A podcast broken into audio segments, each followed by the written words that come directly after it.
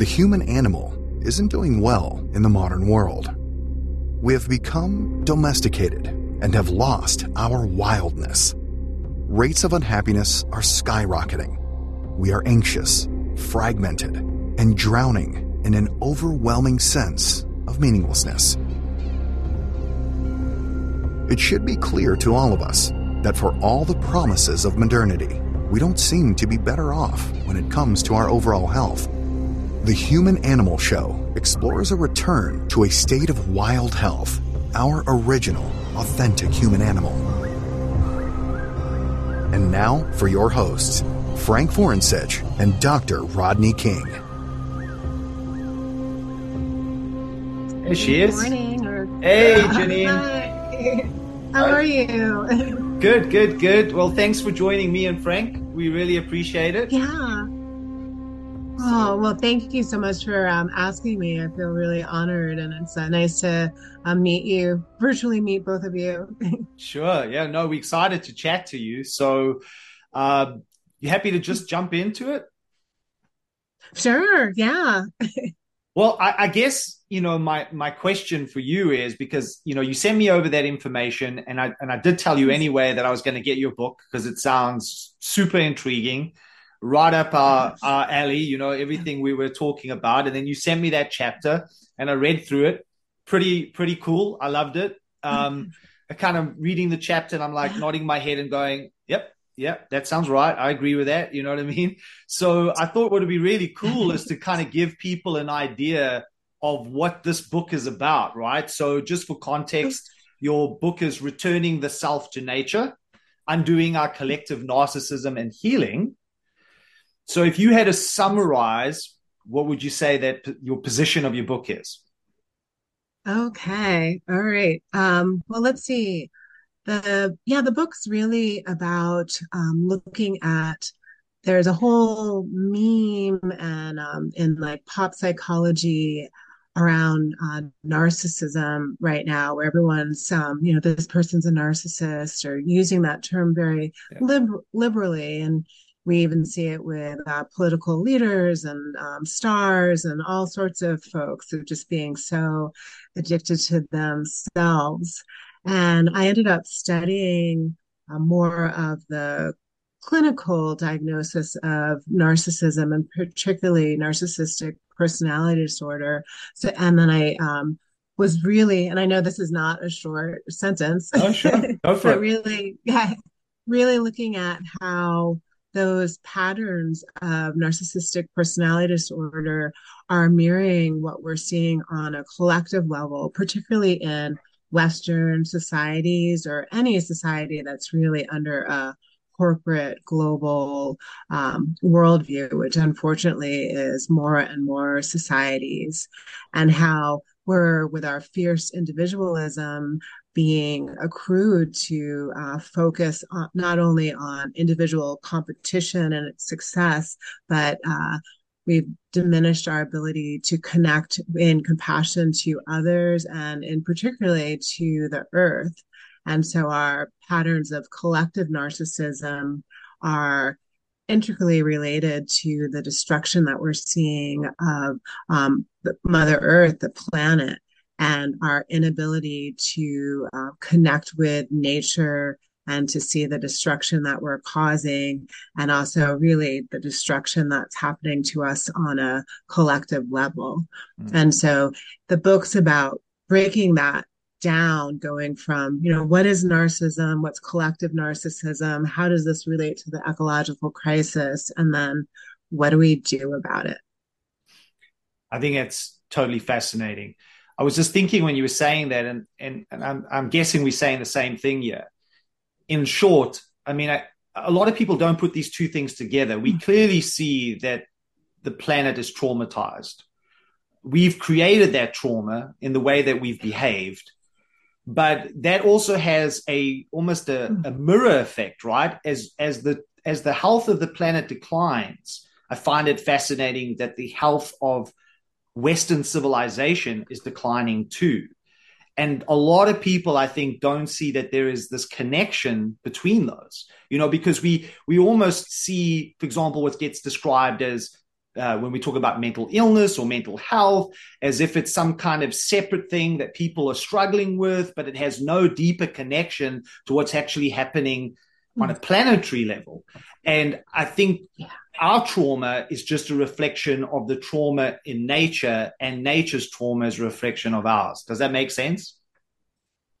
It makes perfect sense. And um, it was interesting because I've listened to the first two episodes of your podcast, which is great, and also your former podcast.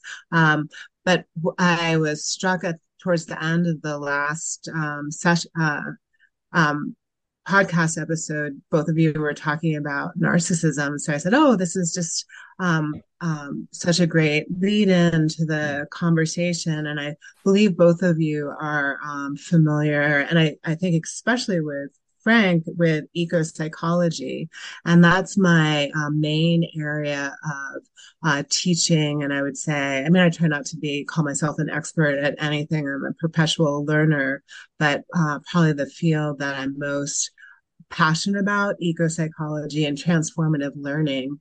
And eco psychology is looking at exactly what you're talking about. It's saying that the um, disconnection of humans from nature um, is at the root of so much suffering that's going on in the world, both to the planet and to people. And uh, I work with four root assumptions of eco psychology. And so the first one is that the earth is calling for healing. And, um, you know, you have to be pretty asleep not to notice that these days with um, all of the different storms and pollution and air quality and illnesses and uh, polluted waters and um, our massive consumerism, wildfires, and yeah, I'm sure um, all of your listeners are um, pretty aware of what's going on with the ecological crisis, and we could go on and on with that. But um, we're seeing so many species disappear, just, you know, so many, um, so much loss, so much suffering. And so really recognizing um, that the earth is calling for healing. And then the second assumption is that people are calling for healing. And often we don't um, recognize this collective trend. And so many of us are um, stuck in our kind of um, personal narratives.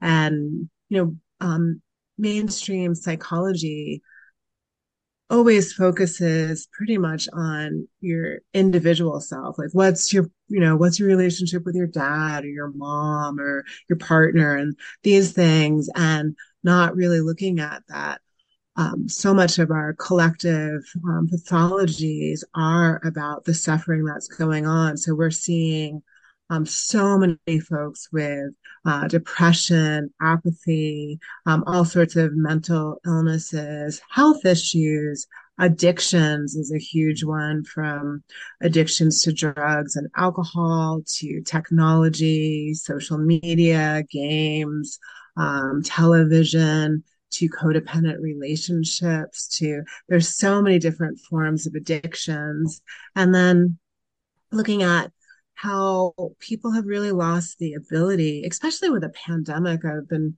reading a little bit more about this with some of um, you know the younger generations, but also all generations of we're so alienated from each other that we've lost some of our intra interpersonal skills, also our interpersonal skills of really being able to tap into what's going on with ourselves, to be embodied, um, to go into deeper questions, but also our ability to be um, compassionate and, and curious about others and to feel connected in community. So it uh, you know, it's just such a deep loss, and there's uh, just so much suffering in the world right now. It makes me get really teary. Mm. And then um, looking at how the suffering of the planet and the suffering of people are just so interconnected. And that's something that we have lost so much of our ability to track on because we're so disconnected from our homes, like our ecosystems, where our food comes from, the other beings that we cohabitate from, where our water's from, what's going on with the air, with all of these cycles and seasons. And we're um, stuck in these little c- cocoons, and so we don't realize that we're um, um, interconnected. Um, our bounds of what we might call self is um, while we're real and we have egos and we're important, um, our boundaries of who we are extend much wider. And we can't exist without these um, tangible kind of physical connections to earth, but also with these more transpersonal, unseen connections with earth and and and more. Um, and then the fourth assumption in eco psychology, which I mentioned earlier, is that the sickness, this illness, is embedded in the history and practice of Western culture. And I always uh, um, expand that to anyone living in a globalized corporate world, which unfortunately now is um, almost, you know, the majority of people on Earth. Yeah, so eco psychology um, has been just such an incredible lens in my own awareness. And I actually stumbled on it in the 90s. I was doing a lot of work with multicultural education and um, more kind of diversity and social justice issues. And then I st- was really interested in um, ecological issues as well. And then I just kind of put the two together with lots of mentorship and readings, but really looking at how um, the connection and being um, the extraction of resources from the earth and the extraction of resources from um, people, uh, particularly marginalized people, go hand in hand. And looking at how this is always part of a larger system that's embedded in any um, economic model that um, is dependent on having um, um, resources taken in order to produce profit. Mm. So there, I mean, there's a lot there, right? I guess for uh, I guess for a lot of people, when I'm talking to them, it's there's this recognition that something is wrong. They know that there's something wrong deep down inside. They know that. Yeah. I guess for a lot of people, just the average person, just trying to make it through the day, right? Just trying to make it through the week, feeding their family, just keeping everything together. Hmm. well, where do they start, right? Because it seems so overwhelming. I mean, where do we start? Is there, is there, I mean, I guess what we need to try to do, and this is what myself and Frank are trying to do as best as we can. And we get it that when we go this route, we may not answer everything, but can we, can we simplify this? Can we, can we give people maybe a simple process or a starting point that will help them start to turn this around, at least for themselves? Because I think, if we can just start making changes individually, each one of us, I mean, even though I'm on board with you about the narcissism, but maybe we can reverse that, right? And say, okay, if I can do something individually that hmm. will impact myself and the planet in a healthy way, and then we all start thinking that way, we may still have a chance to turn things around. Definitely. And oh, that's such a um big area. And it's also, I think, an incredibly, in some ways, joyful area because there's like no loss of um, things we can actually do to shift our um, practices and move towards healing.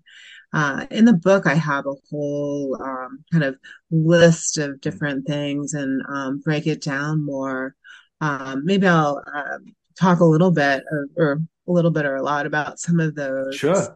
Um, yeah. And so I think a, a big thing for me, because, you know, so many, um, you know, systems or books or um, speakers um, have their like concretize like this is what you need to heal and if you follow these steps you'll be um, on the right path and i recognize that there's no um, set process for healing, that it happens in a myriad of ways, and um, everyone's path is different. And so I don't um, purport to have um, all of the answers or even most of the answers, uh, but I've um, noticed some patterns and traits associated with healing around this, and um, and I think they're accessible to everyone. You don't have to um, have a PhD or even a BA to actually um, start doing these things. And um, you know, a big one which uh, uh, it doesn't have to be years of study or uh, but just really recognizing that there's some sort of problem going on and i think most of us are in that um, camp, you know, even independent of what our political values are or social locations, we can recognize that whatever we're doing um, on earth is not working. There is so much suffering, and we can um, kind of come to the sobering reality that, uh, you know, both individually and collectively, we're entrenched in systems that are not serving us.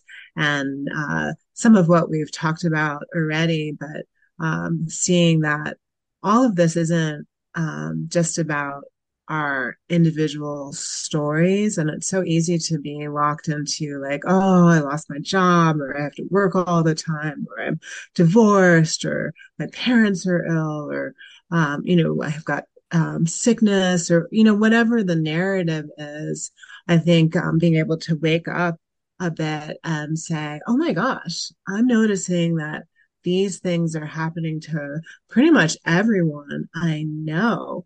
Um, there is so much suffering in the world and there's also so much suffering on um, with earth systems as well and it's affecting my well-being and all the beings that i care about Hmm. And so just really having some sort of um, acknowledgement that there's a problem. And um, I really appreciate a lot of uh, the recovery movements. I'm um, sober and drug free. And um, I know, you know, a big part of um, people who are in sobriety is really just admitting that there's some sort of problem. Yeah, I think that's then, I think I think that's a good point though, Jeanine. That's a really good point. Yeah. And talking about a starting point of being aware, right? So unless yeah. you're aware of something, there's nothing you can do about it. And I think for most people, because they're just trying to get through things, they're on autopilot and they're just literally just going through kind of a habitual process, right? And once you start becoming aware of it, then it opens up dialogue, or at least it should.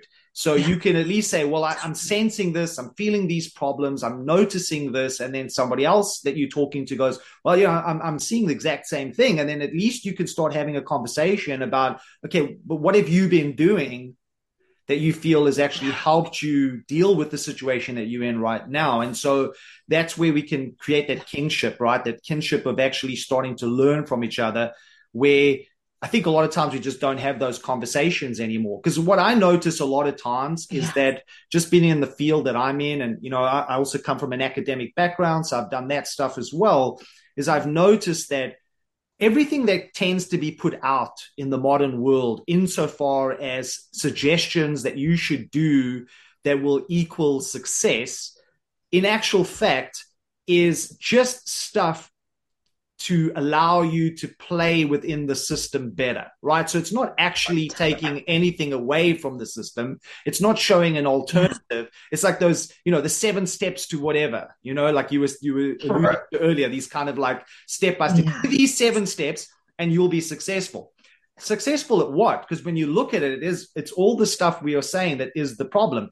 What all these things want you to do is be successful in the very things that's causing the trauma in the first place. So, in a way, what we have to do is we have to potentially unlearn, and I think, or at least reinvoke a story, an ancient story that's been forgotten, right? Because, of course, we can argue about, oh, if we go back to hunter gatherer times, not everything was cool and great. there are things about it that were kind of downright, you know, disastrous and mean and, you know, just wasn't a cool thing to do. But I think, generally mm. speaking, and maybe this is your perspective too, I know this is Frank's, is that Mm. They lived at a time and in a place and with with the planet in such a way that we have forgotten completely. Right? You were in communion with with Gaia.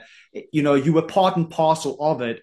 And without that knowledge and understanding and that deep reverence and respect for the, the, the land that you stood on, you wouldn't last very long, right? Because there wasn't all these cool yeah. gadgets to keep you safe and everything. And I kind of like I always like make this joke with people. I say, could you imagine taking you know somebody like Zuckerberg, right? Mark Zuckerberg, and drop him in a jungle somewhere in Brazil. Um, you know, Facebook and all his technology is not going to help him there. How long would he actually survive? He'd probably be eliminated within the first 24 hours, if not sooner, right? And that's that's because you know it's this complete disconnection. But yet, what these companies are saying that you need to do, as I keep saying over and over, is actually the very thing that perpetuates the system. And so we have to find a new way to show up, right? Yeah. Well, gosh, Oh, there's already so many things in what you just said that, yeah, I feel like, oh boy, we're gonna have to talk all day. Uh, but there's um, there's this book I read years ago uh, by an author, Herbert Kohl, um, and it's uh, I won't. It's called "I Won't Learn from You" and other thoughts on creative maladjustment. And it's essentially that. And he talks about like not learning theory, uh, but just really the importance of not conforming to a system that is basically um, killing our spirits, our souls, our ability to live in well-being with earth and with one another.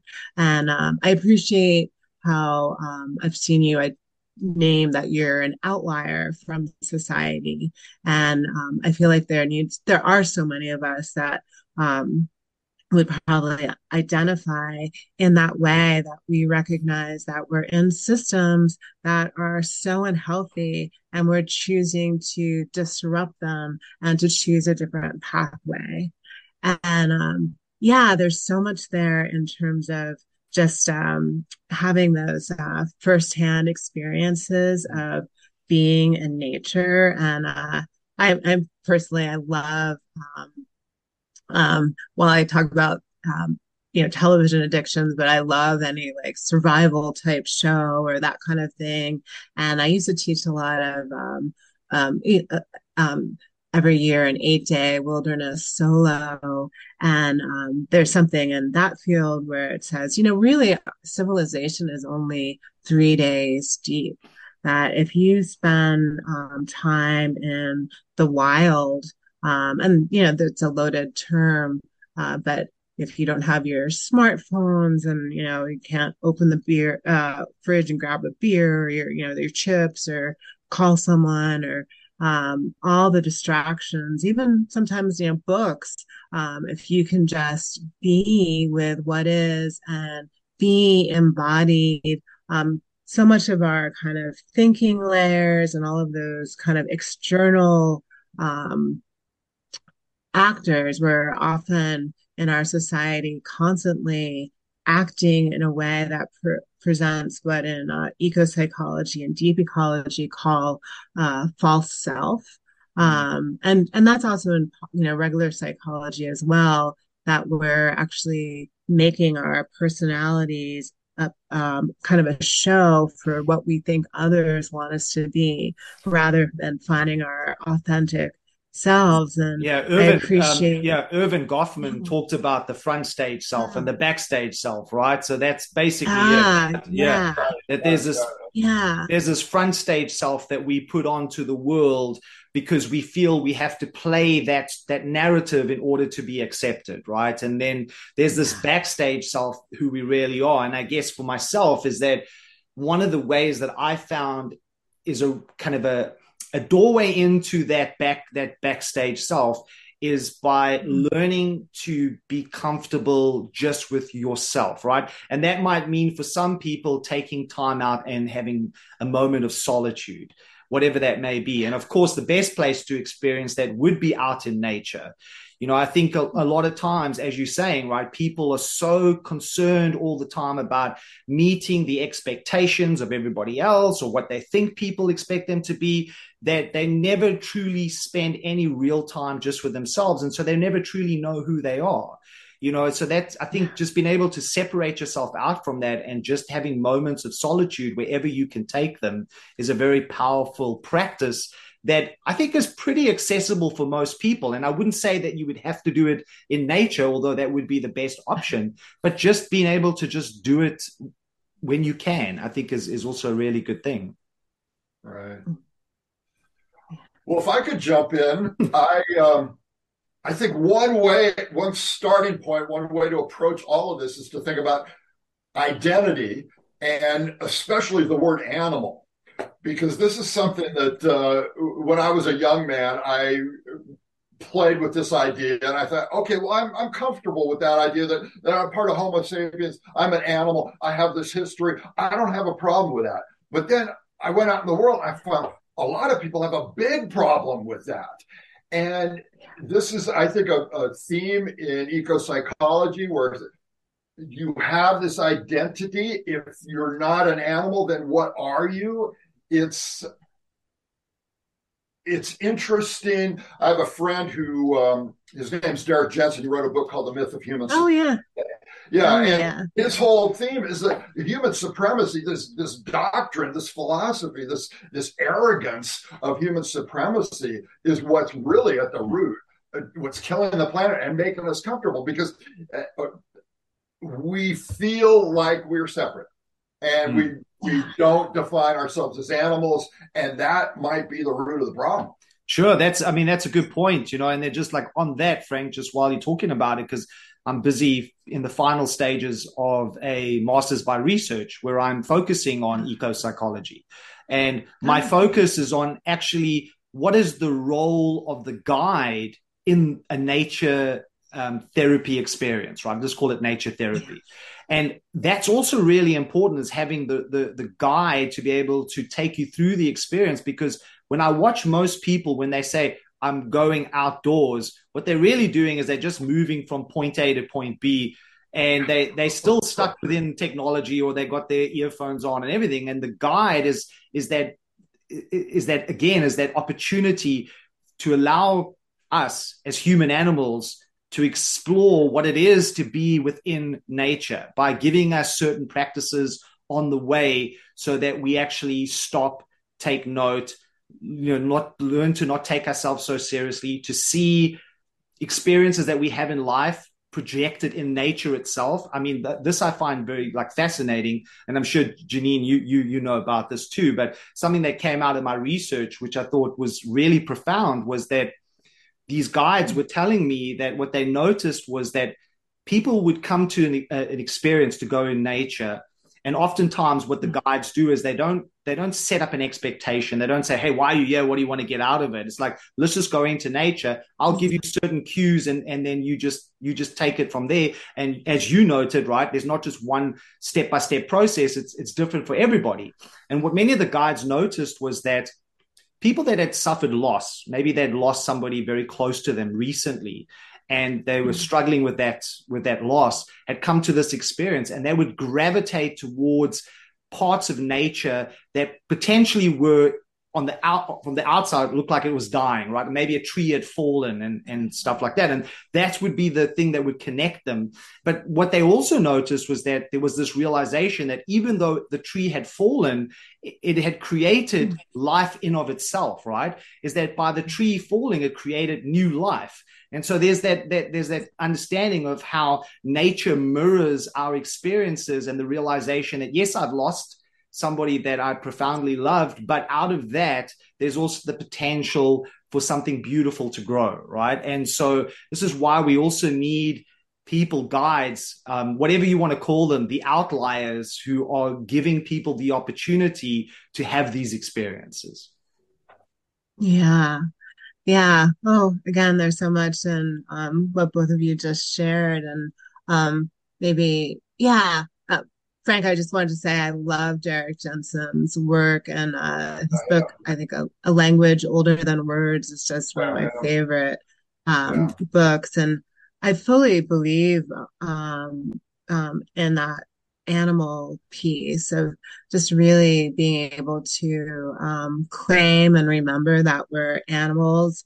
I have a um, co-conspirator. She's actually um, this woman. Uh, uh, Caroline Casey, and she often likes to um, open a talk with um, growling or um, you know howling like a wolf because often we're so subdued of being like well hello, how are you? Uh, and we can think about all like the cartoons or kids books with um, or bad art that has you know dogs and other animals dressed up as humans. And so yeah we really um, disidentified with this animal part of ourselves and even just like the um, not getting outside, but even not inhabiting our bodies or um, being comfortable with the way we um, our appearances, like the um, makeup and fashion, and um, a lot of the wellness industries are constantly telling us that our bodies aren't good enough and we need to do all of these things and we should be um, afraid of like hair and like um, you know our biology and all of these different things. And so when we lose that root of um, you know being bodies on the body of the earth and really um, feeling that um, um, mutual dependence or just dependence that we have and yeah the piece Rodney, that you're talking about in terms of um, guiding people in nature and actually what you were talking about in the research of um, people with loss gravitating to you know dead quote unquote dead areas is actually something i'm not as familiar with but that oh, makes perfect sense. Yeah but um i think there's something so important in uh, having a guide to set some sort of expectations and really a lot of introductions to a particular place. And um, what I love once we've established, um, you know, what people making sure people are prepared obviously is really important and some people shouldn't be going into like extreme wilderness immersions and maybe they should start with like having a plant and starting to like maybe take care of and talk to their plant or you know talking to a bird that's outside their home or those kind of things. And for folks that do um, want more um, guided um, excursions or and it doesn't have to be an excursion but i would say immersion that piece of really knowing what you're getting into and why you're doing this, you know, the intention part, and also just the um, asking permission to be in a particular place, acknowledging the beings of a place, and then really um, starting um, in one space and just um, branching out little by little and doing lots of exercises that um, start really developing all of our sensory awareness. So like, oh right, I can um, walk in the cold and the rain and I'm not gonna die from it. I can um, start seeing that there's um, so many different colors of green or right outside my house right now, yellow because the trees are um, in full fall foliage and um, learning who else is inhabiting that space. There's and um, and yeah, and then at a certain point, what I love about um, those practices, whether it's wilderness therapy or eco psychology or ecotherapy or whatever we're calling it, um, at some point, nature definitely takes over. And I always make um, fun because often we're, um, you know, having encounters with different animals and wanting to see what that means for our um, you know, like our totems or what is that? Um, and then I like to make jokes that, you know, the animals that we encounter probably like, oh, look, um, I just met this human. I wonder what that means for us. That there's actually like this reciprocity and definitely what you're talking about in terms of that mirror with nature. Yeah. Yeah. I think, and, and, and I mean, you know, Frank can talk to this as well, like building off that is, for people that maybe these ideas feel uncomfortable, and I can see how it feels uncomfortable, especially when you've been urbanized, right? And you don't know anything else. But you might have an inkling listening to this and go, I'd, I'd like to ex- explore that. I'd like to experience that. I think that's where community is very important, right? Finding a group of people like minded, because what it does is it it opens you up. It almost you know creates some courage to step outside of the box, so to speak, right? And then you're more inclined to want to try these different things because you realize, hold on a second, I'm actually not crazy there are other people that share this exact same perspective as I do. So I think, and that's that speaks again back to our time as hunter gatherers of being in bands and groups and communities and sharing experiences. And you know, it would be very seldom that you would experience something in isolation, you know, and not connected to the tribe and the community. It was always a communal experience. And I think that's what gives it that, that profound meaning, right? It's not just it it, it separates you. It, it it doesn't separate you. It connects you, right? And so where the narcissism comes in is exactly as you noted, is that everybody's in it for themselves. But that's what they've also been told, right? They've been told that if you want to get anywhere in this world, you've got to compete, you've got to outdo the next person, regardless of the consequences, and hustle and achieve the accolades be it whatever the awards, the materialistic gain, all these things, and you will come out the other side feeling fulfilled. That's what people are told. Mm. But actually, as we know, that isn't the case, right? It's it's again, it's all the things that are perpetuating the the machine and the problems that we have. And so I think coming back to community is very important, and there are many communities out there.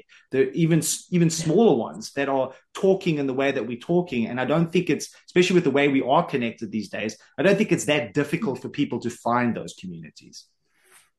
Yeah, yeah, and, and I maybe bringing it because um, you brought up narcissism, which obviously is a topic of great interest.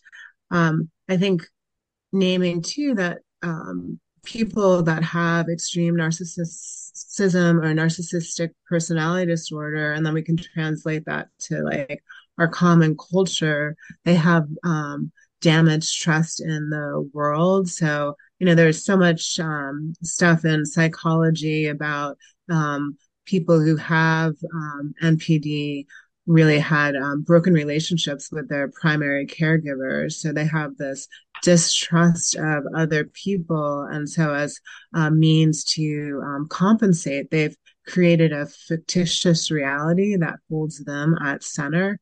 And so then they have to construct this whole worldview where everything's about themselves and all of their interactions mirror them being special. And so when we translate that to um, our collective society and um, kind of taking the step towards reapproaching being in community, um, we see how um, in our current society, we can actually choose to spend time with people who just have the same values as us, often the same like social location, the same economic um, status. Uh, and so we're not really um, daring to have genuine community in a lot of ways because we want to just be with people that reflect um, our own values. And so it's so important. Um, you know, I always make the joke of because I'm that person, you know, when you go to like a potluck at work or something, there's always that um, person that brings like the smelly tuna fish that you don't want to sit next to. Um, but like community is about actually being with those aspects of other people that are maybe annoying or don't reflect your um, likes or dislikes, maybe reflect back on you that um, some of your identities and beliefs may not be the right ones, you know, or the, there's like a whole spectrum of um, difference. But how do we actually show up in a way that um, we can have mutual compassion. And then also, um, I have, it's actually in another um, book that I um, edited and um, um, also um, contributed chapters to. I have a chapter called The ties that bind, an earth-based story of home, and really looking at how, in terms of community, we lost a lot of the ability. Um, I'm losing my train of thought um, of what um, oh of what the project of community is because we no longer really actually have a task to accomplish often in community. So it's like you go to a workshop and everyone does their introductions, maybe like their pronouns and where they're from. And then you're supposed to be some tight knit group to go through some things, but then you all disperse and go back to your homes. Um, but, but then, um, one thing that I um, appreciate is um, with a lot of the climate emergencies that we're seeing, more communities are actually getting together around some of those issues, or um, there's uh, so much potential to reconnect in community, but so many of us treat our community members as disposable. Because if you don't like uh, the person that um, you know you buy your baked goods from you can just order them online or you can um, switch to someone like everyone's disposable but when you realize that you have um, a project of community where your well-being actually depends on maybe your neighbors well-beings or other um, it shifts everything mm. and so i think really finding those spaces and i think part of it is also stepping out of our boundaries and going back into um, service and finding like how can I be of service to others? So maybe I have a neighbor who's elderly that I could help with a few things, or um, you know, just there's just so many forms of help, or just even being kind to people. Um, but we've really lost that part. Mm, it's true. Frank, you were going to say something. Oh, yes. Well, I think uh, what we're getting at here a little bit is this idea of a shared predicament. And when I look at, at human history and the fact that for 99% of our time on this planet, we've, we've existed in these hunter gatherer bands with a shared predicament. Because if you live on the grassland, it's a predator rich environment. It's a dangerous place. Everybody is feeling the same shared predicament, the same sense of danger. And so it's obvious that you have to stick together and work together in, in a common effort. And that has disappeared with the Industrial Revolution because now we've lost our sense of, of shared predicament, and that, that may come back with our ecological crisis. But for now, everybody's this free radical and we feel like we can just you know ignore everybody else and that's that's historically abnormal that's um, that's why I'm so interested in history because I, I, think history tells you what is normal and what is abnormal. History tells you what that native and indigenous worldviews have been normal for the vast majority of our history, and they're normal because they work. That is that is how we've survived. That's how we've lived and we need that very much. There's a uh, there's a poet and a writer, a Native American named uh, Sherman Alexie, and oh, yeah. he, he, was giving a presentation at a bookstore one time, and he, he was referring to his people, and he was talking to white people in the bookstore, and he was saying, "Look, you are going to need us. and he was really true. I mean, that, that was right on the mark because we need native and indigenous worldview now. And we, uh, in large part, we aren't listening to that. So mm-hmm. that's, that's, that's a job for us. Yeah, it was just as you were saying that, Frank. I was like, I don't know why my head went to that. It's like you know, shared predicament, right? It's like you know those sci-fi movies where the aliens come down and they want to wipe us out. Then all of a sudden, we can all come together behind a common goal yeah, and a yeah, common good, yeah, right? And, and, that's it. So I think there's something there as well. Um, I guess for people listening to this, should they want to go out and explore these ideas and they going to go and connect with a community that they feel resonates with them and what they're looking for, then it would potentially be important, right? That that particular community has a specific goal, a specific intention. What is the intention of, of coming into this community? What are we uh, what are we focusing on wanting to achieve? Right? And you know, as somebody like from my end, because what I've also done for for the last you know forever basically i've also taught martial arts. And one of the things that i try to bring across to the students is that this person that's in front of you is not in competition to you. This you need this person to be able to achieve the goals that you want and vice versa. So actually you are co-teaching each other and the way you treat this person is the way they're going to treat you. And how you treat each other is going to then depend on how you're going to grow. And if you're just going to come mm. in and you just want to eliminate everybody because you've got that narcissistic mindset and you want to be at the top, you know maybe you maybe you will be in a small little world but you will never experience the fullness of what this experience could potentially be, right? So in, in my world, I would say, okay, so you learned how to fight, which is great. But at the end of the day, you learned mm-hmm. nothing else, right? It's like I can go for a walk in nature and it can just be a walk. Or I can go mm-hmm. walk in nature with an intention and it can be a profoundly transformative experience.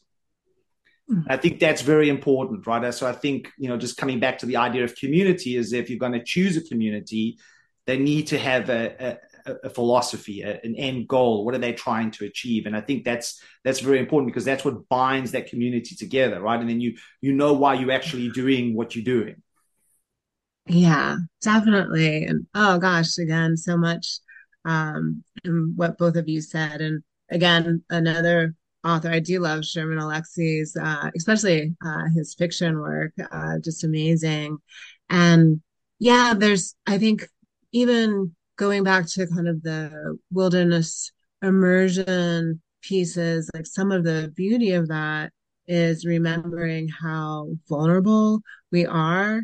And so much of the Western worldview has um, evolved at having these kind of um, resources so we don't have to be dependent on um, hunting for food and gathering and providing shelter that you know we can um, just you know buy a house sign a lease you know go to the store all of these things. So um, most of us don't really realize that um, fragility of life and you know not necessarily that we want to um, you know just push people out into the wild with you know their um you know their knife and their um fire maker and say now now although that could be a great idea as well.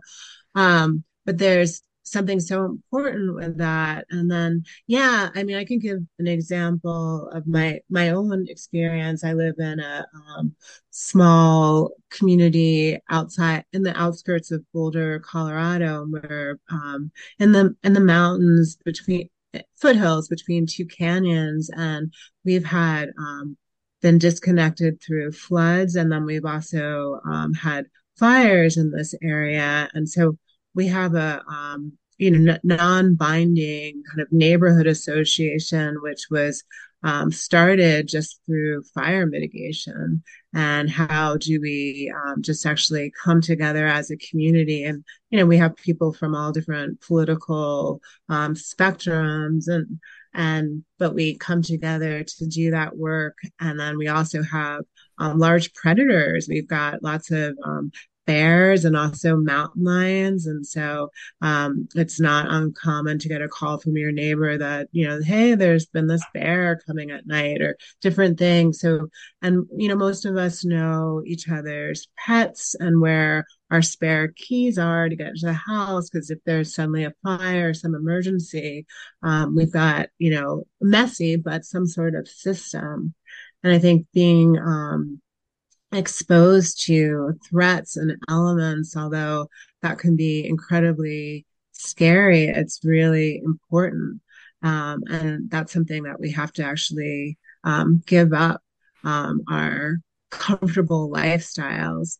And then I was going to mention too, there's this um, scholar, author, um, his name's Sharif Abdullah, and he talks about these categories of um, keepers, um, breakers, and menders. And so the keepers are exactly what Frankie you were talking about, all of the indigenous um, cultures, earth-based cultures from time immemorial that have been really keepers of the earth and have such long-standing um, philosophical traditions and practices to maintain this balance. And then our uh, cultures are the breakers, people who have like breaking our sacred bonds with nature and what, one another and causing this like planetary destruction. And then I really appreciate the um, menders because that's exactly what we're doing. And, mm. you know, we're not going to just um, be able to step back into being keepers, especially, you know, population is, and um, growth is such a huge issue with the ecological crisis that everyone can't have doesn't have access to um, wild na- nature and so many people actually live in urban areas and will actually have to live in urban areas with these high um, rates of population growth um, but there's something about mending and even mending urban areas so we mm. reconnect with nature there. And so, and food production and all of those pieces. So I think about that a lot too. Yeah, I think there's a move towards that Jeanine. I mean, if you think about biophilic design as an example, I mean, the recognition that having green spaces within a city is very powerful and important for a person's overall well-being. We know that if you have green spaces in impoverished neighborhoods, and I came from an impoverished neighborhood in South Africa, yes. and if you had green spaces, uh, crime rates go down. I mean, we could go on and on and on, right? So very clearly, it's an it's an integral part of who we are. And it should be, and it shouldn't be a surprise because, as Frank was saying, and you were saying, we lived within nature since time began. This part that we call modern world is like a dot in the the ocean, right? It's like a blip on the radar. It's it doesn't even you can't even hardly see it. But we but because this is how we've grown up, we think this is what it is, right? So we've been disconnected. But once people have that reawakening, and I do feel that there is something within us, um, the idea of biophilia, right? The idea of Wilson's idea of biophilia that actually deep down inside of us, encoded deep within our genetic makeup, is this connection mm-hmm. and draw to nature. And given the opportunities, we do see it. And so, like you said, we we have to live in cities. We get that, but we can do it in such a way that it's still healthy for us. Yeah, definitely. Yeah. yeah. When I'm, uh, but Frank, were you going to say something? Oh, just I'm, I'm thinking about actions people can take and the spirit behind their actions and living in this predicament there seems to be a theme that's coming up in activist organizations around love mm-hmm. and rage those are like the two they say our movement is powered by love and rage and I love that because on one hand, you've got the biophilic connection with nature, you are loving nature, and now you feel it being taken away from you. And that's where the rage comes in. And trying to balance those two forces going forward, that's I think our challenge. And it's it's going to require some leadership and some fortitude to make that work. But I, I try and keep both those things alive in me so I can go forward in a way that makes sense. Yeah. And I mean, that's, I think, so much of um, the pathway to healing, too.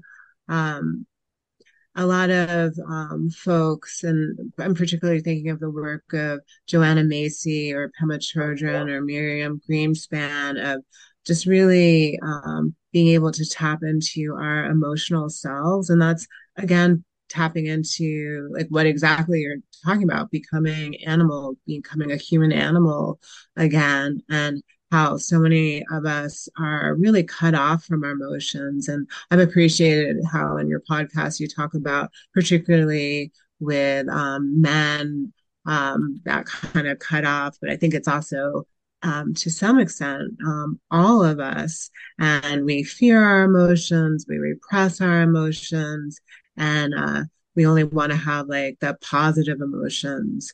And so, yeah, really having that, and I think this relates so much to um, mindfulness practice as well. And I know both of you are um, really literate as practitioners and scholars with that, but of being able to sit with, you know, whether it's rage or sadness or even apathy, um, our own levels of suffering and let them to be teachers instead of like working so hard to make them go away.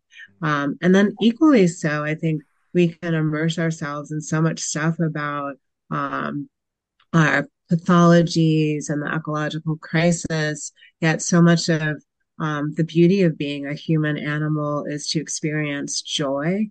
And I think our Western culture keeps, you know, teaching us to have these really high expectations for like joy and adventure. And so, so many of us are kind of like addicted to drama and adrenaline. Um, yet if we can get into those like simple joys um, i mean even just like the beauty of like oh my god I, I i woke up this morning and i was able to take a breath or there's um um the sunrise is coming up or um i mean even like i can turn on the tap and water comes out of it that's um a pretty awesome gift like all of these simple things and then um, I've been trying to maybe not as successful. It's my um, I think the pandemic really um, kind of evaporated our ability for like laughter and jokes. And I tend to be a really funny person, but I've been like, where has my sense of humor gone? And it's really, um, I think that is like some of our the deep work of our time of how can we not take ourselves so seriously and um, start to get back into those small interactions that bring um, like these are the gifts you know you don't need a mercedes you don't need to own your own house you don't need a huge paycheck you don't have to have the um, hottest abs or you know whatever it is you don't have to have a number one selling book um, but you um, do have to learn what um, what causes joy and how you can accrue that, how to serve others, and also to stay with um, so much of our, um, you know, dark emotions, negative emotions. Um, and I was going to mention too. I'm sure both of you have read. I always I always have to mention it because it's all my maybe my all time one of my all time favorite books. But the book um, my name is Chellis, and I'm in recovery from Western civilization. Yeah, I, right? I was going to ask you about Chellis. That's a brilliant book. Yeah. That's oh my gosh. I, yeah. I I don't think I've written something in um over for yeah that everything cites that that my students are probably always like oh gosh she's going to bring it up again but that um yeah. um primal matrix that she talks about which is like what is our um original state before we broke from our hunter gatherer tradition, before we stopped being earth based peoples. And she talks about those three um, dimensions. And that first is the um, belonging and sense of security in the world. And it's not about having a fortress around you and being able to, you know, order products on, um, from an online source. It's about um, feeling at home, even in vulnerable conditions, and um, really inhabiting body, inhabiting space, and yet developing that um, sense of trust and security. And then I love the um, second, I mean, I love all the dimensions, but the second one is having that unique um, purpose in life. And it, it doesn't mean like um, having a career as a banker or teacher or you know whatever um, we're conditioned from externals to think we should be but um, i love so many wisdom traditions say that we're, we're born in this um, in this realm in this world with a gift to offer and also many gifts to receive and it's our um, the purpose of our community to help um, let that arise. And it doesn't necessarily translate into a big um, page tag, but um, hope, and actually it could translate into some suffering too. But hopefully there's some joy mixed up in it. And then I love the um, final dimension, and they're not, eh, eh, eh, you know, they're all integrated, but the non-ordinary states of awareness. And I, I think this is the one that we've lost so much in our society. And for me, these are the simple things of that make us say, like, wow, like that's so amazing. And um, they can be such simple things. They can also be a rite of passage. They can be the dream world. Um, you don't have to take a bunch of drugs and have an outer body experience to experience them. Um, they can be creating art, um, but they um, tap us into like a more transpersonal state. And um, yeah, in the book, I write a bit about the concept of grace, which I think is so um, remiss in our society that so many of us were um, always have to be in control, and that's part of narcissists narcissism of controlling our fixed reality because we can't allow other inputs um, because we're so um, insecure that we can't allow they our um, personality and what we think is true to crack because we'll just fall apart. Um, and so a lot of people that are extreme narcissists don't believe in something bigger than them. And, um, you know, I, I think we can call it, you know, God or goddess or Buddha or, um, you know, the matrix or, you know, you know, the force or whatever you want to use for it. Um, but that recognizing that there's an intelligence in the world and beyond that is so much more intelligent than the human capacity. And when we drop into it, we suddenly have um, like these even bigger guides and allies that um, the way it works is like so nonlinear and amazing and um, you know, people talk about ancestors and all of these allies, um, but so many of us are just even scared to go there because it's not only like woo woo, but it's just we lose our agency. Yeah, no, absolutely. Well, talking about your book, Jeanine, when is it actually coming out? Yeah, it comes out um, on November 1st. It's uh, available for pre-order, but it's uh, just just about out. I have um, I have a copy here, which is kind nice. of cool, and the um, yeah, so it is. Um, people can order it, and uh, yeah, I um, it's so funny to have a book coming out that is so much about narcissism, and it's been written for a while with the pandemic. Um, producing books has been such a longer time frame. So I've been kind of like, oh, well, I'm ready to do something different now. Um, and then it's so kind of a little embarrassing to be promoting books, a book that's about narcissism and not to feel like a narcissist. So, right, you know, right. oh, yeah, funny. but my intention so deeply is that it does affect um, people and for them to re-examine their um, relationship with self and society and especially with nature and earth and for some changes to come about. Well definitely timely. I think uh, i think it's going to be well received. I'm looking forward to reading it myself. And uh, yeah we, we're coming up to to the hour here. So any last words of wisdom Jeanine? Oh gosh wonder um yeah, I think I've just been, um, yeah, just the importance of kindness. Um, all of this can get really heady and we can be really judgmental about ourselves and other people and society and corporations and all of that. And um, I think so much of the work right now is not to create enemies, whether it's with our own identities or leaders or those time, types of things, but to really go back to this um, concept in ecopsychology that everyone's suffering. Um, someone may appear to be at the top, and maybe they're at the top of the economic level, but if we knew their full story, we'd actually probably see stories of suffering. Um, and so, and recognizing that for all of these shifts, um, we pretty much need everyone.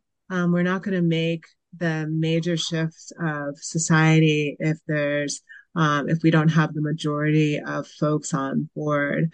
Um, and so um, yeah, I can, um, I, you know, I teared up in the beginning, and so I'll try not to tear up now. But when um, I think about people coming together in unusual couplings, like um, bridging um, social identities like race and gender and politics and religion, and just can recognize our, um, you know, in Buddhism, we talk about basic goodness and um, that we're actually a human and a body on a shared earth, and to just have some kindness and compassion to one another.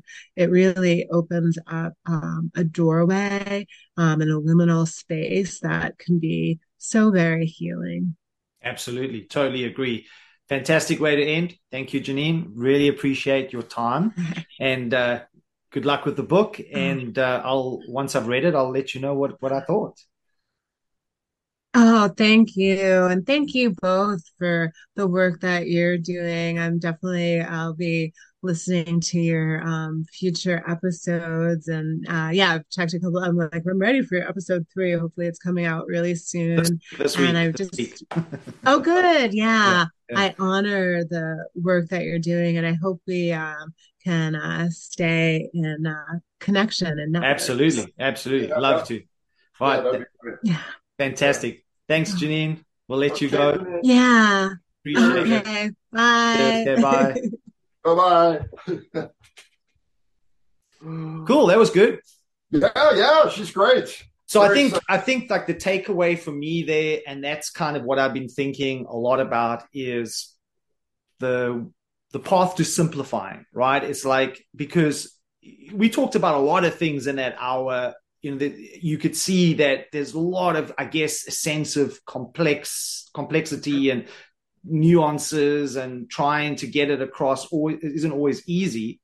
But I think what Jeanine was saying at the end, which I thought was very important, was trying to simplify things, trying to find right. find a simple process that right. allows for what we're talking about to reawaken the human animal. And I think the problem that I see is that society has overcomplicated everything and when mm-hmm. it's not overcomplicating things, it's putting things in silos, right?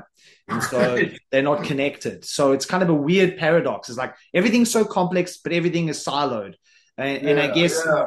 each of us, what we have to do is we have to try to find what works for us, but eh, to simplify it, like like kind of a minimalistic kind of approach, not just to your environment, like the minimalism right, right. that's so popular, right? But minimalism as in what's happening inside yeah. here you know? Yeah yeah. Do this do this do this and that gives people a pathway. Um, yeah.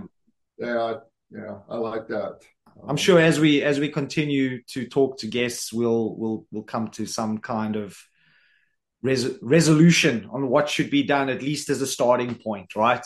Like simple yeah, well, it, it, sounds to me like you're looking for to give people a prescription or a, a map or a guidebook, um, and that that makes sense. Yeah. yeah. I guess I guess what I want to do and where I'm thinking is can can we find these simple perennial practices that mm-hmm. are formative that build a foundation and then should you want to go off and explore other avenues they come out of that foundation you know? So not necessarily a definitive prescription saying okay follow these steps and that leads to whatever you know? Right, like, right. well this is like a starting point on things that you need to address first right? And once you start working on those elements of yourself then you can then direct that energy into different avenues, but you at least drawing from a foundation, right? Like, so if I think about it just personally and I had to just break it down, I would say that, okay, well, one is we have to uh, consider the way that we think, right? Our thinking mind is a big part of our experience. And is there a way to simplify that to basically bring it down to its bare minimum so that it doesn't trip us up in life right? Then we have our you know interoceptive states the way that we feel in situations. Are we able to reorient them or recalibrate them so that they become in service to what we want to achieve and not become detrimental, right? So if I'm running in that fight and flight mode all the time, that's going to give me a very narrow view of potentiality. If I can be more in a calm, centered, focused state internally, that's going to open me up to a wider kind of mm. perspective and more opportunities, right? So that, that, that's just two examples, right? So right, I would right. think like that's like the foundation, like that's the things we need to get right. And then once we have that, then we open ourselves to other things that we may want to explore that will, would be different for each individual depending on where they are, time, place, culture, you know ability and so forth right? Like like Jeanine was saying right? You know yes it would be great for people to go into the wilderness but don't just you know if you've never been there you don't know what it is and you don't want to just throw somebody into the wild right? I mean think yeah, about like i keep saying think about mark zuckerberg. He wouldn't last 24 hours.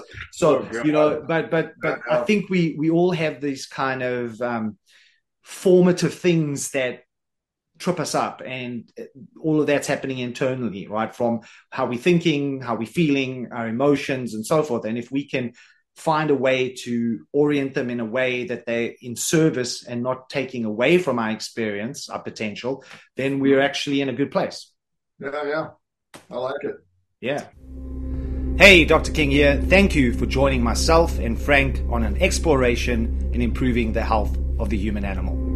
To find out more about our work, you can visit frank at exuberantanimal.com.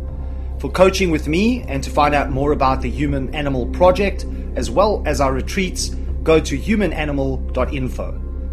Until the next time, be wild, be free.